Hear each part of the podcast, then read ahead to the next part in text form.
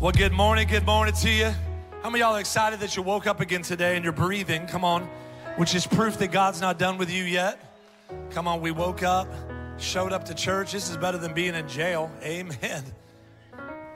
And we had a great service last service. For those of you we have not had the privilege of meeting, my name is Daniel Groves, and I am hanging out with y'all this weekend. Pastor Jason called and said, man, would you be willing, because I was already coming. I've been coming in once a month and helping with worship leadership and leading. How many of y'all are fired up about our vibrant worship? Come on, it's amazing. Give the team a hand, next level.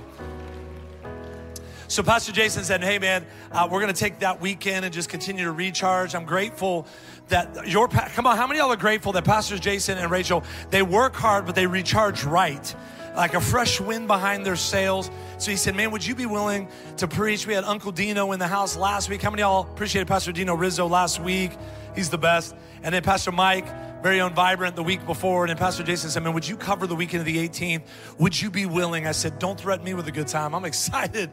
So I showed up in my skinny dress pants. I'm not sure. My wife packed it, said, you're wearing this. And I said, okay, amen. So I'm fired up to be here and based out of Houston, Texas, at a church called Hope City. And man, we're seeing lots of people saved and set free during this COVID season. We fed over 2 million people that were in need. That's awesome. Somebody should clap. That's incredible. I want to remind you of something though, because every time I fly into Columbus, Mississippi, I realize very quickly you don't have a target. But it's amazing that God is moving like he has. We pray for revival all over the country, yet y'all are in the middle of a revival. Look around. This is a multicultural, multi-generational church, a church that looks like heaven. That's amazing. In a town where the population is what? How many people? Help me out. Like 120,000? I'm just making up numbers. Between 100 and 200,000, let's say, with everybody around. How many? Help me out. 75,000. Look at what God has done in Columbus, Mississippi, because 2 people said yes to the call of God on their lives. Will you give Pastor Jason, Pastor Rachel a huge hand?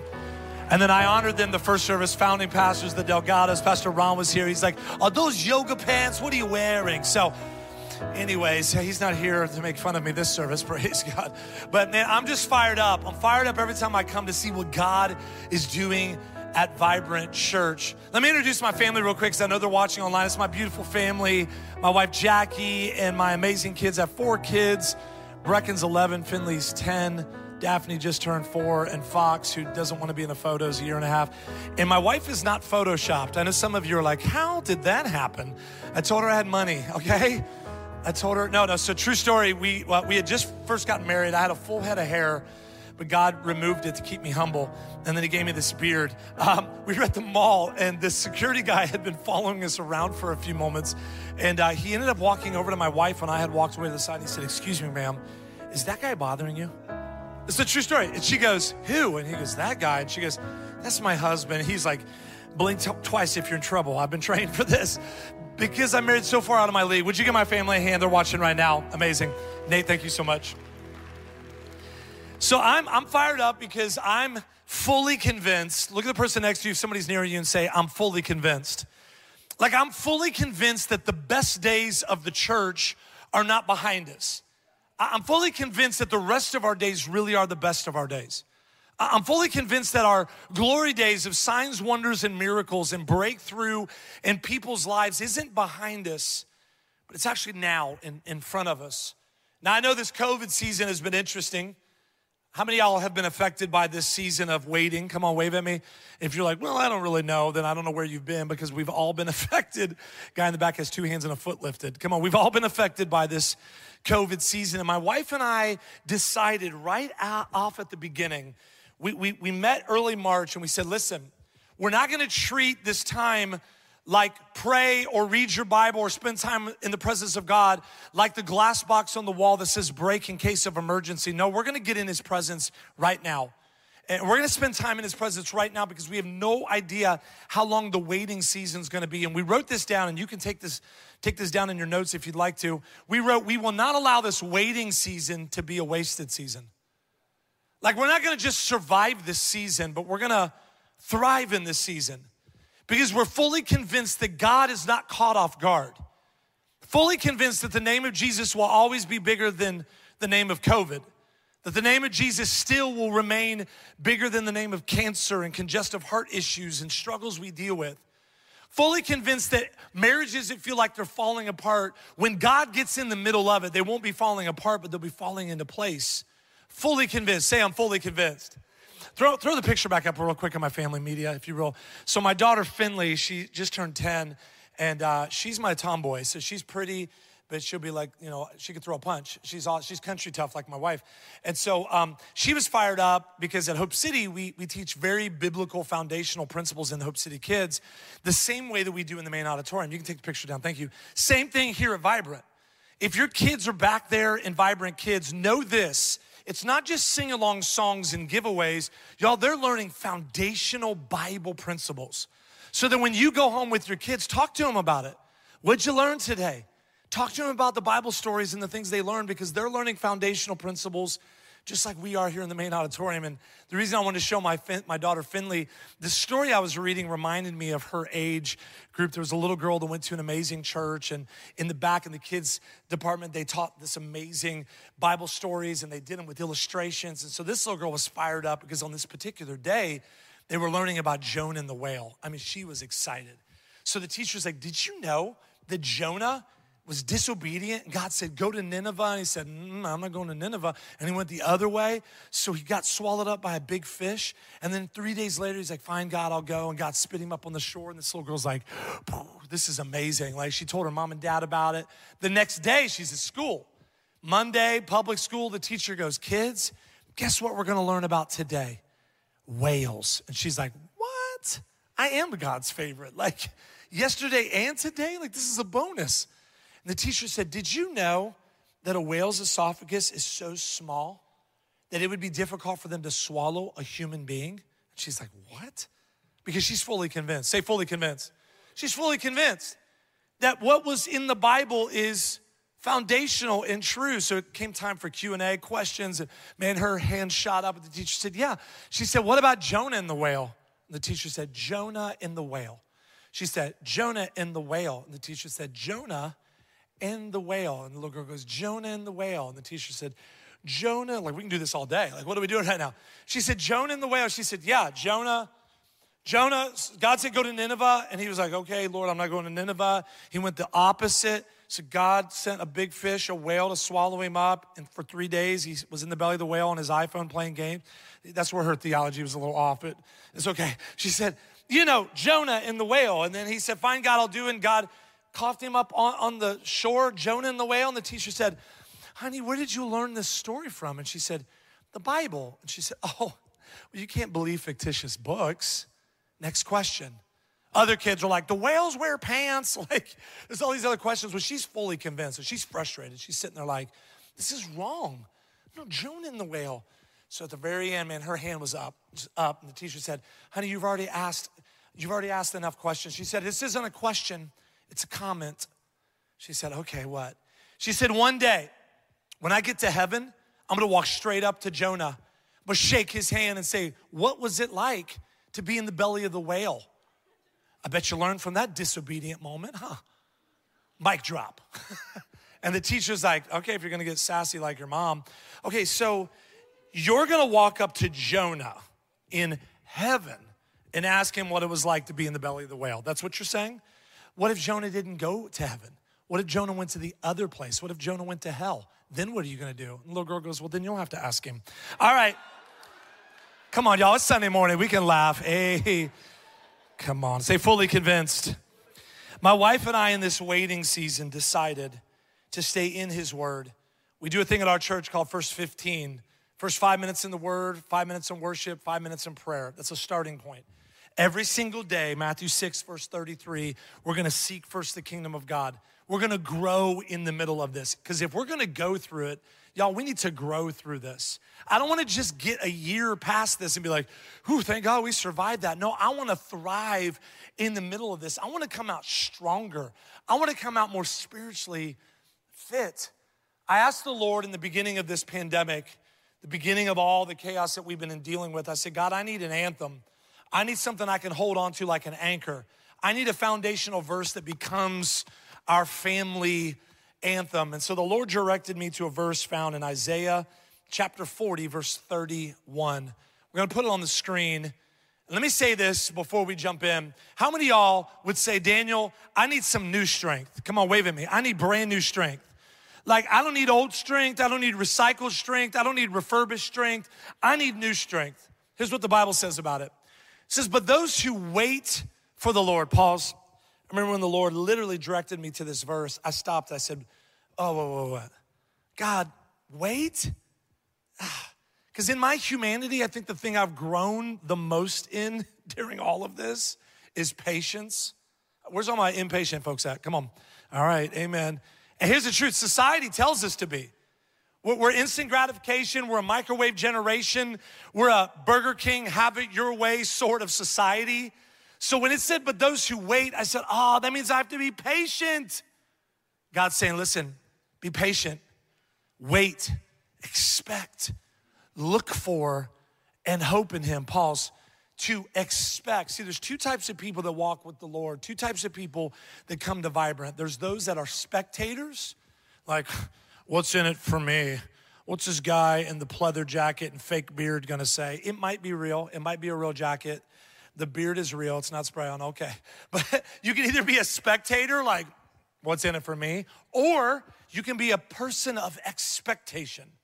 There's a quote that says, the atmosphere of expectation is the breeding ground for miracles. So when you are patient in the process and you wait for the Lord, and then you live your life filled with expectation, and you're constantly looking for the hand of God in your life and you hope in him, watch this right here. This should fire somebody up. It says that they will gain new strength, brand new. You don't have to ask to grab some from yesterday. You don't have to borrow from tomorrow. It's brand new for October 18, 2020. Everything you need, mama, to handle everything you need with your kids, you've got it today. There's great grace on your life, dad, son, father, friend. There's great grace and new strength on your life today to not just endure the day, but to get through the day filled with hope and courage and boldness and perseverance and know that there's a God that's with you and fighting for you. Brand new strength. Wave at me again if you need new strength. Come on. Brand new strength. Again, not recycled, not refurbished, brand new. And then it goes on and says, and renew their power. There's another translation that says, and he will renew their power. They will come out with renewed power. The word renew literally means to reset. Man, I don't know about you, but I've needed a reset a few times during this thing. To reset, to restart, to begin again, that you can wake up. I woke up today, I got up, I looked in the mirror, I said, whew, okay, this is what I'm dealing with. All right, amen. Okay, praise God. And then I begin to speak life. I thank you, God, today for Psalms 23:6, that your goodness and your mercy never stop chasing me. God, I thank you that I don't have to walk in shame or condemnation, but you're such a good God that you would free and heal and restore. I thank you, Lord God, that your healing power, and I begin to pray over my family. I thank you, God, today for protection, and then boldness began to rise up in me. And I said, God, I thank you today that I have the authority because of new strength and renewed power, according to James 4:7, to resist the devil, and he has to flee. And then I made this bold statement. I said, devil, you're gonna get tired before I do, because the one who's been standing with me and the one who's been fighting for me will always be stronger than the one who's been standing against me. Come on, if you need new strength, give God praise today. New strength. And then it goes on, it says this, keep going. It says they'll rise up, lift their wings and rise up close to God like eagles rising towards the sun. This is awesome. When you have new strength and renewed power, ultimately it activates your faith where you'll run and not become weary. You'll walk and not grow tired. That's been our anthem in this season of waiting. And God revealed something to me during this waiting season, that God will never give me a life where he's not necessary. Come on, write that down if you're taking down notes. God will never give you a life where he's not necessary. I wanna encourage you to take notes weekly. There's a study done by Harvard Community College, so not quite Harvard. Come on, that's a joke. Come on, amen. But there's a study done by Harvard that said if you're a hearer only, you only retain 5% of what you hear. But if you take down notes, it actually goes up to 35% in real time. If you take down notes and go back and apply it, your retention rate goes up to 90 to 95%. So elbow somebody and borrow an eyeliner, but take down notes if you can. Write that down. God will never give me a life where he's not necessary. I've learned to lean into his presence. Write this down if you're taking down notes. God's promises don't break when you lean on them. You can lean on his promises. They will not break when you lean on them. And God's promises don't have expiration dates on them. So if he said it, then yes and amen, he'll fulfill it. Pre-COVID, God might have spoken a dream or a desire or a business idea. God might have said, you're gonna walk through this and get through this. You may be in the fire, but you're gonna come out on the other side. And maybe during this waiting season, it's thrown off your faith. Maybe it's messed with your morale. God's promises don't have expiration dates on them. I constantly go back to his word. And I say, God, you said in 1 John 5, verse 14, that I've got sonship. You said in 1 John 5 that this is the confidence that I have when approaching you, that anything I ask according to your will, watch, it says he hears you. See, when my kids come to me and they talk to me, Dad, can you, is this possible? Dad, will you loan me $20? I'll say, no, go talk to your mom. That they have a confidence and a boldness that they can approach me. Why? Because they know who they are and whose they are. We should know as daughters and sons that this is the boldness, the confidence we have when approaching God, that anything we ask according to his will, he hears us. Here's another way to unlock new strength, renewed power, and activated faith in your life. We have to stay, write this down, I'm taking down notes, we have to stay connected to the vine. The Bible says in John, chapter 5, verse 15, watch. It says, I'm the vine, that's God. You're the branches, that's us. If you remain in me and I in you, you'll bear a little bit of fruit. You'll have some pretty decent days. You may get through this. No, it doesn't say that. It says you will bear much fruit.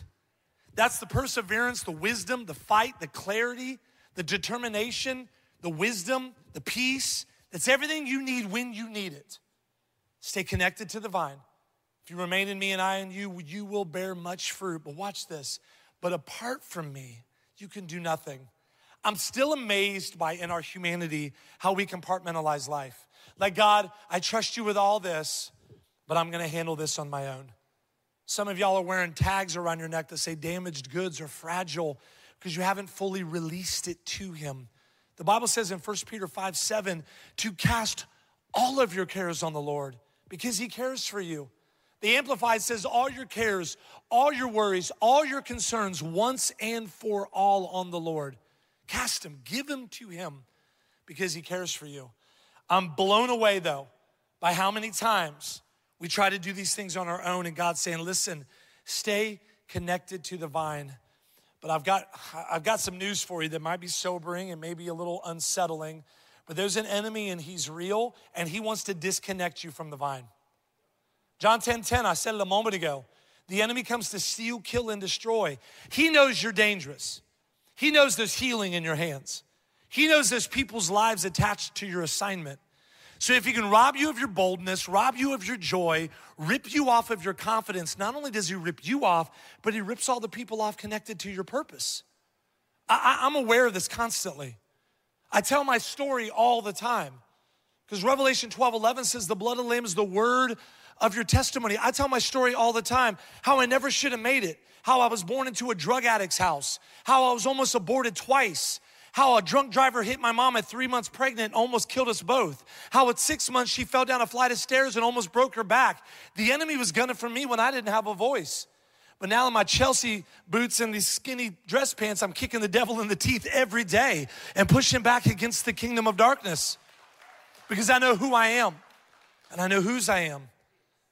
But I'm determined more than ever to stay close to the vine, to stay close to the heart of God. This story, man, I was at my father-in-law's and next door to him was this guy who had the nicest garden I'd ever seen. Now, if you're a gardener, wave at me really quickly.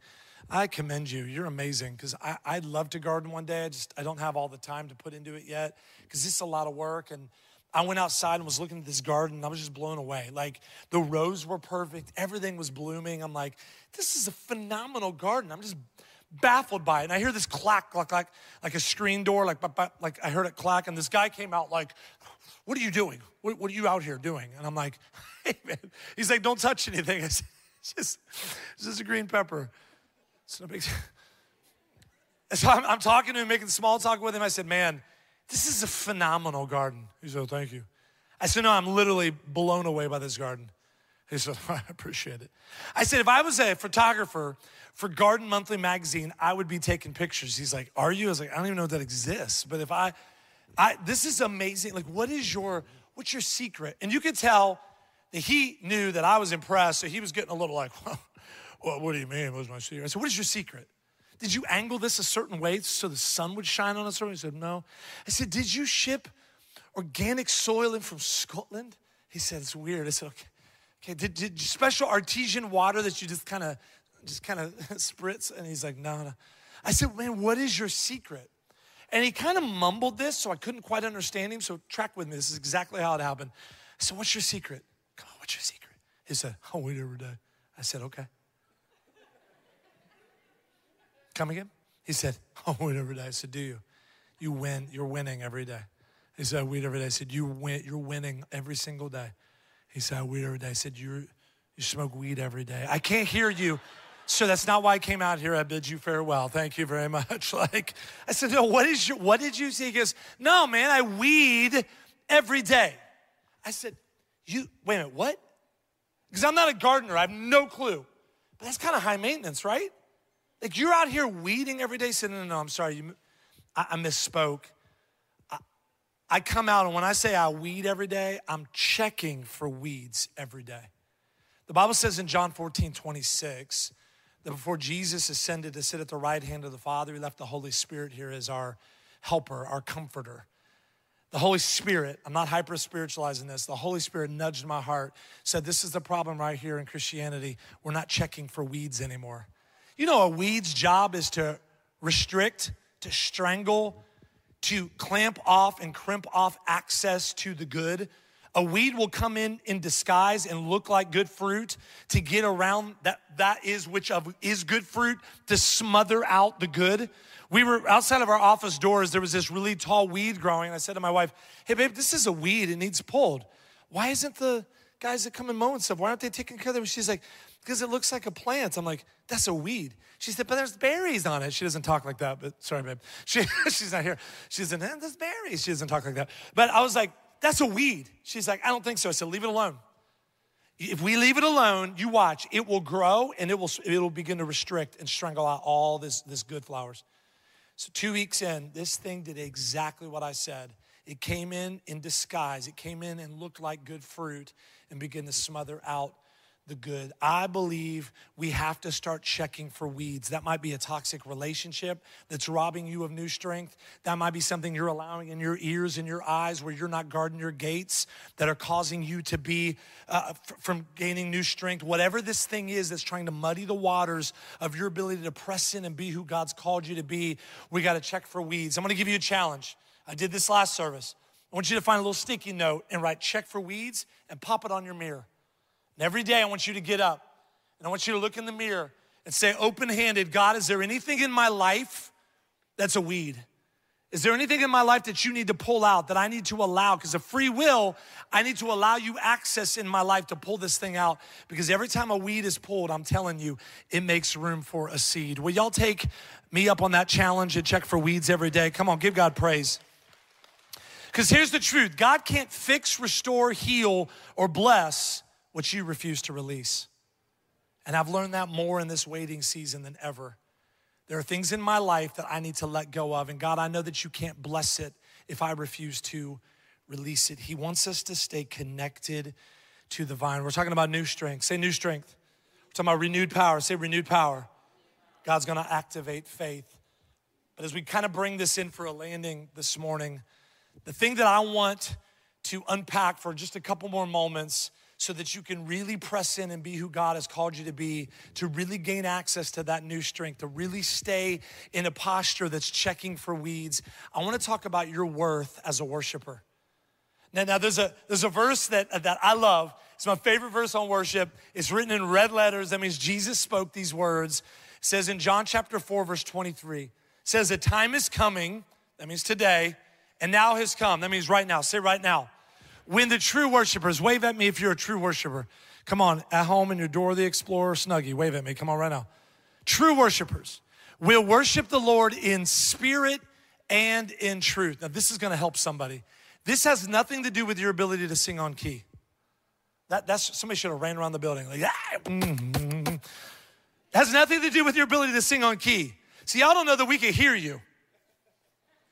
So when Kristen was singing, "King of glory, fill this place, just wanna be with you." Some of y'all were like, "Just wanna be with you."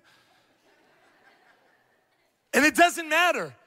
That should free you. It doesn't matter if you sing on key or sing off key. It has nothing to do with your ability to clap on beat. That's just for the white people. I should free somebody up today. To worship the Lord in spirit and truth has nothing to do with your ability to sing on key or clap on beat. No, to worship the Lord in spirit and in truth is a pure, innocent, authentic expression of your faith and your trust in Him. And He loves your worship. If you want new strength, worship Him. If you want renewed power, praise Him through it. If you want God to remove weeds and struggles and strongholds in your life, lift your voice on key and off key, because I promise you, He loves your worship. It's not my opinion. My opinion doesn't matter. It's what the Bible says in John 4:23 at the very end. Look, "For the Father is seeking such people to worship Him." He loves your worship. You might be the best shower singer in Columbus, Mississippi.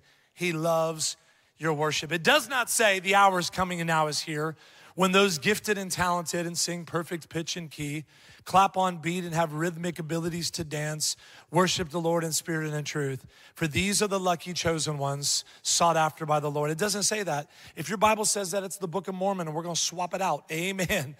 Come on, that's a joke. We can laugh, amen, it's okay, we're Sunday morning. He loves your worship. Say, "He loves my worship."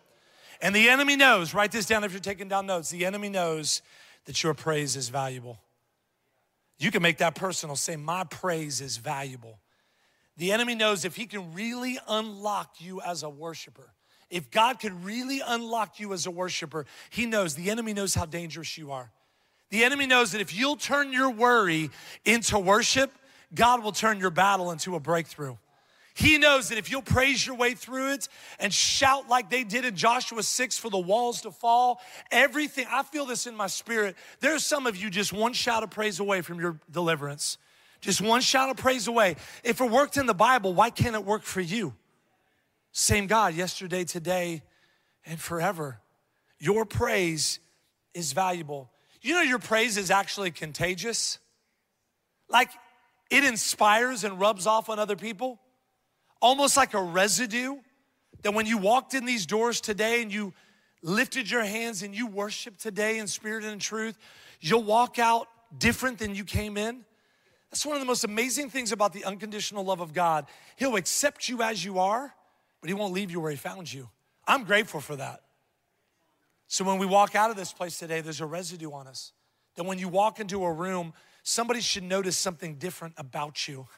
So during COVID, my wife and I have continued to date. We've tried to date consistently through 16 years of marriage. And so whenever we go out, I'm like, "What's your favorite color?" Because it's changing all the time. Guys, ask your girls, "What's your favorite color?" Because what was the month of August is different now. I'm giving you pearls here, ask. And then I said, "What's your favorite?" You like silver? You like gold jewelry? And she's like, "Oh, you crazy." I'm like, "Well, I'm not buying anything. We're on a spending freeze. But what do you like right now? Just let me know." Christmas 22 is coming up. So I'll ask her. And so this particular night we were at dinner and I said, "Hey, I'm gonna go wash my hands real quick." So I walk in and I'm washing my hands and I hear beep, beep, beep, beep, beep. And I look up and you know one of those little spritzy things? I don't know what they're called. The old school ones don't warn you. They just, you know what I'm talking about? Like the little misters. They spray in the bathroom and it's like that weird, like, what does that smell? Like some of them are like high dollar, like they paid some money. They had like a team of testers like, "That's awful. This is amazing." This particular day, The one that they had put up in there was, they bought at the Dollar Tree or something. I don't know. It smelled like a weird garden that a cat had died in. I don't know. It was bad. And I'm washing my hands and I hear beep, beep, beep. And I look up and I saw it. And it's in the air. And it came out and it's coated my teeth. It's all over me. I'm like, oh, I like this jacket, but I'm gonna have to burn it now. Like, it's not a disposable outfit, but it's definitely not something I could keep. And I go out to dinner and I'm sitting there with my wife. And as soon as I started talking, she goes, what's that smell? I was like, what? She's like, no, what's that smell? I didn't smell it. And then you showed up and did you step in something? Check to see what is that smell? And I'm like, I don't know what you're doing. She's like, what, babe, what's that smell? She's like, it smells like a super weird garden. I was like, I got caught under one of the little misty things. Like, that's called residue. Like, it's that one dear brother that sprays way too much Axe deodorant spray on, you know what I'm talking about? Like, you see him coming, you're like, oh, there's Jovan Musk. Okay, good to see you, sir. That's called residue. There's a natural residue that gets on you. But when you spend time in the presence of God, there's a spiritual residue that gets on you that's contagious. That when you walk into a room, you're not a thermometer that tells the temperature, you're a thermostat that shifts the temperature, that fear just leaves. Don't be surprised if a coworker walks up to you and says, I don't know why, but I want you to pray for me. My wife and I went to a store, it was called Books A Million. We were leading worship at this conference, and there was a girl working behind the counter at this coffee shop, and we had been leading worship all week at this conference, and I was fried. I was so tired. We had 2 more nights left, and my wife's super administrative, and she has her master's degree in counseling, so she's like, how are you feeling? I'm like, are we counseling right now? She's like, lay down. I'm like, why am I laying down? Are you going to invoice me? So I'm sitting there talking to her. I'm exhausted. I'm like coloring in a coloring book. Like, I'm exhausted. And she's like, we're just talking. We're just spinning. It's just Dan and Jackie. Like, this is just unplugged, decompress. How many of y'all know you need those days? Come on, wave at me. Nobody? Okay, amen. No, we all need them. And so we're sitting there, and this girl that's working behind the counter, she's staring at us. Not like glancing, like for like 20 solid minutes. And I'm like, hey, babe. And she's like, yeah. And I said, do you see the girl over there at the counter? And she said, I do. I said, she just keeps staring at us. She said, I see that. I said, do you have your pepper spray? So I'm always aware, you know what I mean? And I said, she's freaking me out a little bit. And she said, maybe she's from the conference. I said, that's it. Because if she's not, she's a stalker and it's super weird, right? So I'm like, hey. And she's like, and she kind of ducks behind the counter. I was like, that's not it. Another 20, 25 minutes go by. We're like 40 minutes, 45 minutes into this thing. And she walks by the table next to us. And I'm like, pepper spray, give me the pepper spray. She's just right there. She's wiping down the table, and then she just turns and goes, hey, guys. And we're like, hey, you. Like, I'm like hey. And she goes, I don't know if you guys have noticed, but for the past 40, 45 minutes, I've been watching you. And my wife and I, in perfect harmony, we go, who, us? Like, that's wild. Like, what? Why us? And she goes, it's really weird. I don't know you guys. This is the busiest store. Her words, none of this is exaggerated. She said, this is the busiest Books A Million in the nation. People travel from the beach to Montgomery, the corridor between Montgomery and Birmingham, this little town called Prattville. They stop here. We have hundreds of people come and go. I make drinks all day long. I see people come and go. Her words, but when you two walked in, the whole atmosphere changed. Her words, she said this. The whole atmosphere changed. Now watch this. I wasn't wearing a shirt that said Spirit instead of Sprite. Like, I didn't have a hat on that said need prayer, ask me how. I didn't throw a huge Dakes edition Bible on the table and said, I'm a Christian. Come over here if you need healing. I didn't have a shirt on that said Godweiser instead of Budweiser. We were just Dan and Jackie. We just showed up to decompress. Say residue. But there's a residue. As a worshiper, someone that praises, someone that knows how valuable their worship is and how dangerous it is to the kingdom of darkness, someone that recognizes that there's healing in my hands. I'm not surprised that Romans chapter 2, verse 4 happens in our life, that the goodness and love of God will draw a man's heart to freedom. I'm not surprised that we get in the way of people's storms every day and point them to Jesus. We just have to be willing to recognize it. She said, you don't know me and I don't know you. You might have thought you came here for you, her words, but I think you came here for me. She said, let me tell you my story. My dad, he was My dad, he traveled and did tent revivals. He preached all over the country and did big white tent revivals. And he'd preach and people would get healed and all kinds of people saved. And we're like, oh, wow, like, okay, that's why she's maybe drawn to us. And she said, then he would drink a bottle of Jack Daniel's whiskey, blackout, come to and beat my mom, my sister, and me until our eyes were swollen shut. I hate God. And I've hated God every day of my life. Her words, no exaggeration, until 45 minutes ago. When you two walked in, I realized that God still loves me and that you came here for me. You realize we still haven't said anything?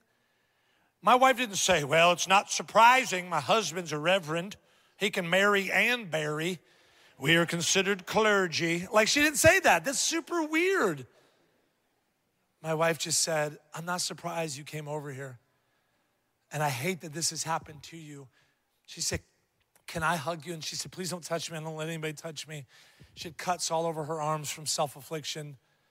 She said, I've been trying to dull the pain in my life, and I've hated God every day, but thank you for coming here for me. And my wife stood up and said, I want to pray. We want to pray for you right now. We thought we came here for us, but look at how good God is that he would send us here for you. Yo, in that moment, we didn't think, what kind of perfect oratory prayer must we pray? I wasn't Googling things to say. No, it was the demonstration of the power of the Holy Spirit. Like Paul said, it's not with my perfect delivery. I rely on the hope and the presence of the living God. My wife said, we're going to pray, and we're going to pray that God would heal you. My wife began to pray this amazing prayer that all the baggage, all the struggles, all the burdens, all the concerns this girl had been dealing with, that she would surrender him and lay him down, and that God would reveal to her that he wasn't mad at her, but madly in love with her. This girl, as soon as we said amen, fell into my wife's arms, and my wife hugged her. She went from like anger and contorted to full of joy. Everything changed. Come on, somebody should give God praise. Everything changed. And this guy over here, we're like, we're about to start praying. This guy's like, can I get a mint frappuccino? And I'm like, shut your mouth. Like, I'll come. I'm sanctified, but I'm not. I said, I'll come make it in a minute. We're about to pray. So we get done praying for her, and she pulls out this pack of cigarettes. She's like, oh, I feel so free. Like, I feel so free. She said, what should I do with these? I said, throw them out. She said, should I give them away? I said, no, you shouldn't give them away. Throw those things out. You know, we connected her with a church in Prattville. She goes every week. She's fired up for God. She's serving week in and week out. Come on, somebody. Say residue. Come on, there's a residue on you. But my wife and I have recognized there's new strength, renewed power, and activated faith. That every day when we live our lives out as worshipers, every day when we check for weeds and we allow God to plant what he needs to, we can live our lives out of that place of residue. If you're taking down notes, write this down. Number two, there's traction in your praise. I promise I'm bringing this in for a landing. You'll still have time to beat the Methodists to wherever you were heading. There's traction in your praise. Like Joshua 6, Joshua positioned himself outside the walls of Jericho. He positioned himself in the natural, all the army, the priests. God kicked in the super collided with the natural. In one shout of praise, the walls fell, and everything God had promised was on the other side of that shout. There is traction in your praise. The Bible says in Philippians chapter 4, verse 4, to rejoice in the Lord when you feel like it. Rejoice in the Lord when your bank account reflects the way you think it should. Rejoice in the Lord when politically everything's lining up. Rejoice in the Lord when everything is working in your favor. No. What's it say? Say it with me. Rejoice in the Lord always. And then it goes on and says, and again I say, rejoice. Acts 16, Paul and Silas are locked up in this dungeon. They're in this prison cell. When you're bound and you're held captive in life and you're struggling, you have two options. You can trust God or you can panic and freak out. That's your two options. Paul and Silas had those options. We're going to die here. This is it. Everything's going to fall apart. But it says instead, they begin to sing hymns and praises. They recognized there was traction in their praise. They recognized that a rut or a ditch is only permanent if you choose to stay there. And it says they begin to sing hymns. This is my story. This is my song. Praising my Savior all the day long. This is my story. This is my song. praising my Savior all the day. Some of you are like, that's what they sang? That might be in the Message translation. They were singing hymns. They were singing praises, and it said that a mighty earthquake began to shake the prison cell walls, and the chains begin to break off of them. The guard that was on assignment to watch them thought everybody had escaped and was going to kill himself. And instead, Paul said, hey, we're all still here. And because the hand of God moved in such a powerful way, the guard and his entire family was saved. Come on, somebody. There is traction in your praise. But we have to choose to recognize that God will get us up out of that ditch and up out of that rut. We just have to choose to praise him through the storm. Number three, if you're taking down notes, last but not least, there is breakthrough in your praise. I believe miracles are gonna break out, and breakthrough is gonna break out in your marriage, your family. Maybe your kids have been caught up in the prodigal life. Maybe they've been caught up in struggles in life. And I'm telling you, mom, dad, choose to praise God through it. I love what Bishop T.D. Jake says. He said, listen, I'm gonna praise you now, and you can do it later because you've been better than good to me. If the only thing you ever did for me was hang on the cross, Jesus, you've already done enough, but you came to give me life. Come on, somebody, and life more abundantly. So I choose to worship you through it. I choose to praise you through it. I choose to praise you no matter what my circumstance looks like, because it's not based on emotionalism. It's not based upon what I feel or what I see. It's based on my trust and my obedience that you'll show up and do what only you can do. There is breakthrough in your praise. Psalms 107 verse 2 says, let the redeemed of the Lord say so. Where's all the redeemed at? Come on. If you've been redeemed, let me hear you shout. Come on, clap. Somebody praise him. Let the redeemed of the Lord say so. And I just want to encourage you in this season. I don't know who this is for, but a lot of times in our humanity, it's really easy to assume that if something is delayed, then it must be denied. My little girl, I was teaching her how to swim this summer, and I taught her with the floaties on and then with the floaties off. And I said, baby, you're gonna have a moment that if daddy's not around and you ever fall in the pool, I need you to remember these three things, okay? And I taught her, you gotta hold your breath. You got a doggy paddle. She said, puppy paddle. I said, okay, puppy paddle. She's 3, so I said, puppy paddle, that's fine. And you gotta kick your feet. And I went through all of this for about an hour and a half. And so we had a great swim lesson time. Some of y'all, if you give swim lessons, you're like, that's not correct. Don't email me, or you can email me at chris@christomlin.com. I'll respond. I'm just playing. So she got it. She was getting it. So afterwards, my little boy, who's the oldest, he got hurt. He jumped out of the pool and almost ripped his toenail off or something. It was crazy. It was dramatic. I was like, oh, my God. So I'm sitting there talking to him, and Daphne had taken her floaties off, and I thought she had gone in the house. And so my wife pops out and she's like, hey, you guys good? Coming in for dinner? I said, yes. Yeah. She said, where's Daphne? I said, she's in with you. She said, no, she's not. I look around, look over at the play area. She's not there. And I look, and at the bottom of the deep end of our pool is Daphne. I don't know how long she had been in there. But I looked in, and at the very bottom of the pool, she was kicking and puppy dog paddling. And her eyes were open. I could have said, oh, now why are you down there? Because a lot of people's view of God is like that. That he's constantly mad and a dictator and he's mean.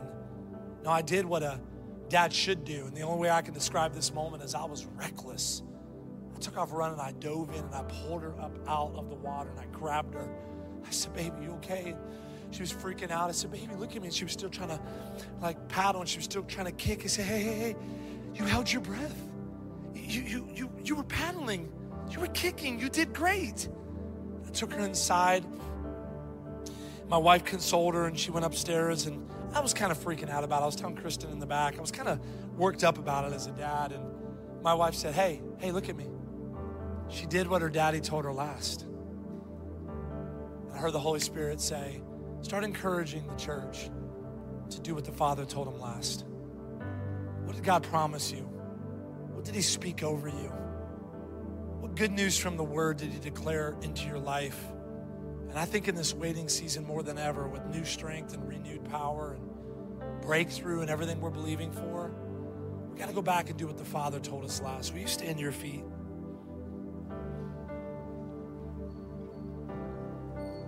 Some of you are one shout of praise away. And that might be a little uncomfortable too. Some of you are like, well, Brother Daniel, I'm a little more dignified than that, but you'll act wild at a college football game. Come on, somebody. You'll lose your mind at a college football game, but you get in church and you get super dignified. Here's the truth. This isn't about everybody around you. It's about you and God. Some of you are just one shout of praise away from everything shifting in your life. A Joshua 6 moment, an Acts 16 Paul and Silas moment. I want to praise for just a few moments. I want to worship for just a couple moments. And I want you to do this with me. Just close your eyes for just a minute. Just lift your hands like this, open-handed. I want you to begin to allow God to pull some weeds out of your life. Some of you know, as soon as I said it, that there's some relationship issues that you need to let go of. There's some toxic relationships that you know you need to surrender. There's toxic thinking, a way that you've been living that you know I got to let go of. I talked to a guy the other day who's bound with fear and anxiety and all kinds of panic attacks. And I said, man, what are you allowing in your life? What kind of movies do you watch? He said, oh man, I love horror movies. And I began to talk to him about guarding his gates. He deals with fear and anxiety and all this concern, yet his go-to movie and go-to things with his eyes and ears are something that provokes fear. I said, man, what reflects out of what you allow in your eyes and ears today will reflect in your heart tomorrow. Some of you have allowed weeds in your life. You've allowed wounds from when you were young, wounds from high school and college, things that have shaped and molded your personality. Some of you lost your joy. You haven't laughed in a while. And God's about to release His joy and His Spirit over your life. I believe that shackles are about to break free. One of the most powerful and amazing things He gave us was free will. I say this often, God will not force Himself on you. He's not a forcer, but He's a filler. He will not force Himself on your life, but if you'll make room, He'll fill every time. You need peace today, make room, He'll fill. You need healing today, make room, He'll fill. You need deliverance today, make room, He'll heal. You need restoration today, make room, He'll restore. You've been restless, any area of your life that has felt hopeless has been under the influence of a lie, and I'm telling you, there is hope today for everyone watching online and in this room. Because we've got a reckless God. I remember the first time I led this song. You can look at me real quick. The first time I led this song, I got an email from a lady and she said, I'm not a big fan of that reckless love song. I said, why? My God's not reckless. He's not rowdy and crazy. And I remember when we had our first kid, and then my second, and then my third, and my fourth, some of you are like, are you Amish? What's going on? I remember the only way I could describe moments of protection, moments of being there for my kids, sometimes it was reckless. Where's all my parents at? Come on, you can feel that. Like a puppy with big paws, man. I've been in situations where I had to help run after, chase after, catch up to, protect my kids. I'm grateful for a reckless love of a God who didn't give up on my drug addict, drug dealing, alcoholic, wife cheating, wife beating dad. I'm grateful for a God who this whole thing wasn't built on religion, but built on relationship enough that He looked down and loved my mom so much that He would keep pursuing her. I'm grateful for a reckless love that when we sing a bridge, like there's no shadow you wouldn't light up, no mountain you wouldn't climb up, chasing after me. No wall you wouldn't kick down, no lie you wouldn't tear down.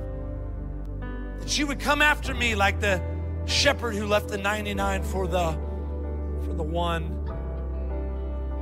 With your hands lifted one more time and your eyes closed, I don't know who needs to hear this, but your praise is needed and necessary. You are not overlooked and forgotten. He's not mad at you. You are necessary. You are loved. It would matter if you weren't here any longer. God, I pray that depression would lift off of somebody right now, that the spirit of oppression would lift off of somebody right now, that the heaviness and anxiety and panic attacks and fear would lift off of them. And right now, in this moment of worship, in this moment of praise, let them, Isaiah 61:3, replace it with the garments of praise. God, I pray that they would release the heaviness.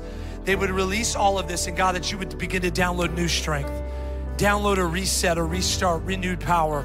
Activate their faith today to recognize who they are and whose they are. Recognize, God, that you are fighting for them and with them and standing with them. Come on, sing this with me. Say, there's no shadow you won't light up, mountain you won't climb up, coming after me. Oh, there's no wall you won't kick down, lie you won't tear down, coming after me. Come on, lift your hands, lift your voice. There's no shadow, there's no shadow you won't light up, mountain you won't climb up.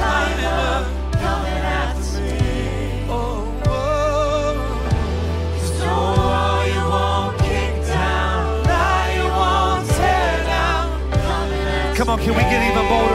There's no shadows. There's no shadow you won't light up. Mountain you won't climb up. Coming after me. Yeah. There's no wall you won't kick down. Lie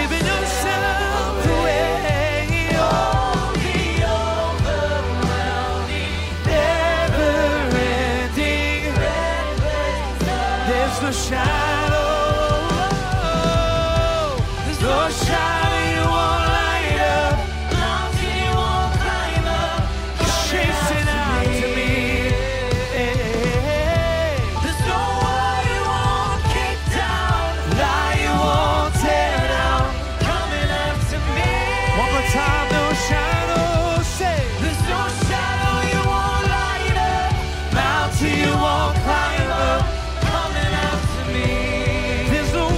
Oh,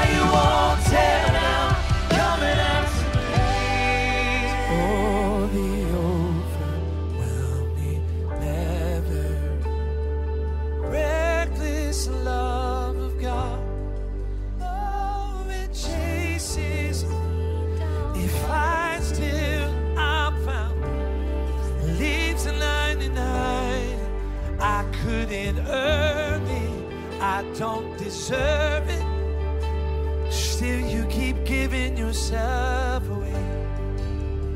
Oh, the overwhelming, never-ending, reckless love. There's no shadow. Deserve it, still you keep giving yourself away. Oh, the overwhelming, the never-ending, reckless love of God.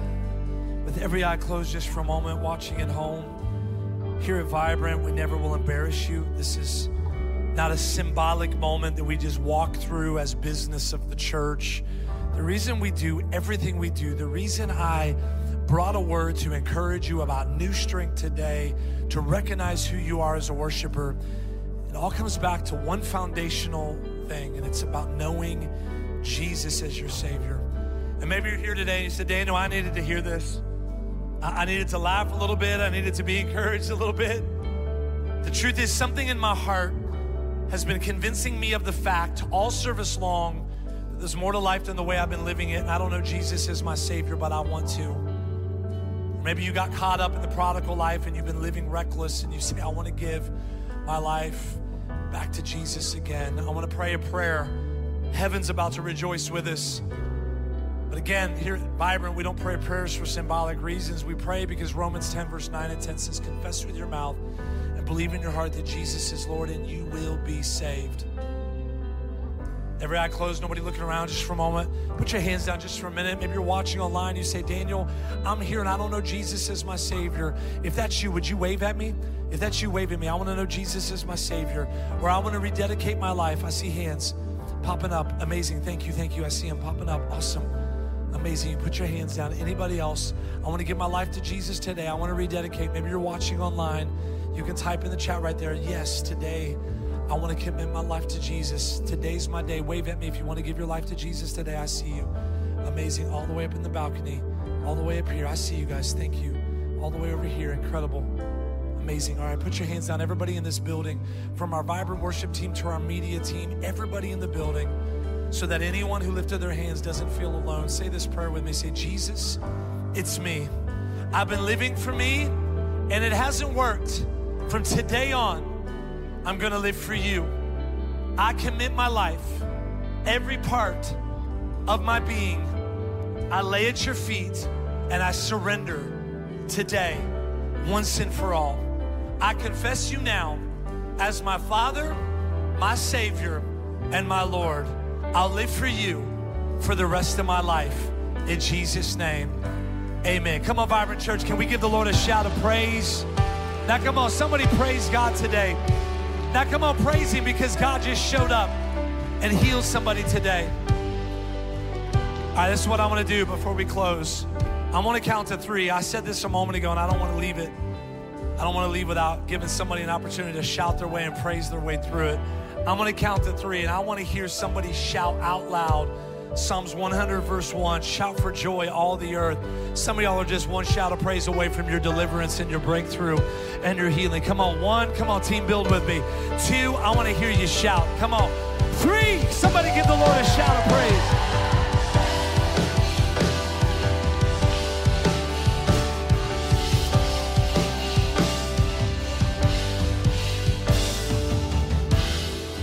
Can we take a quick second before we scurry out of here? Can we just give a round of applause to everybody that just made the best decision they could ever make to give their life to Jesus Christ?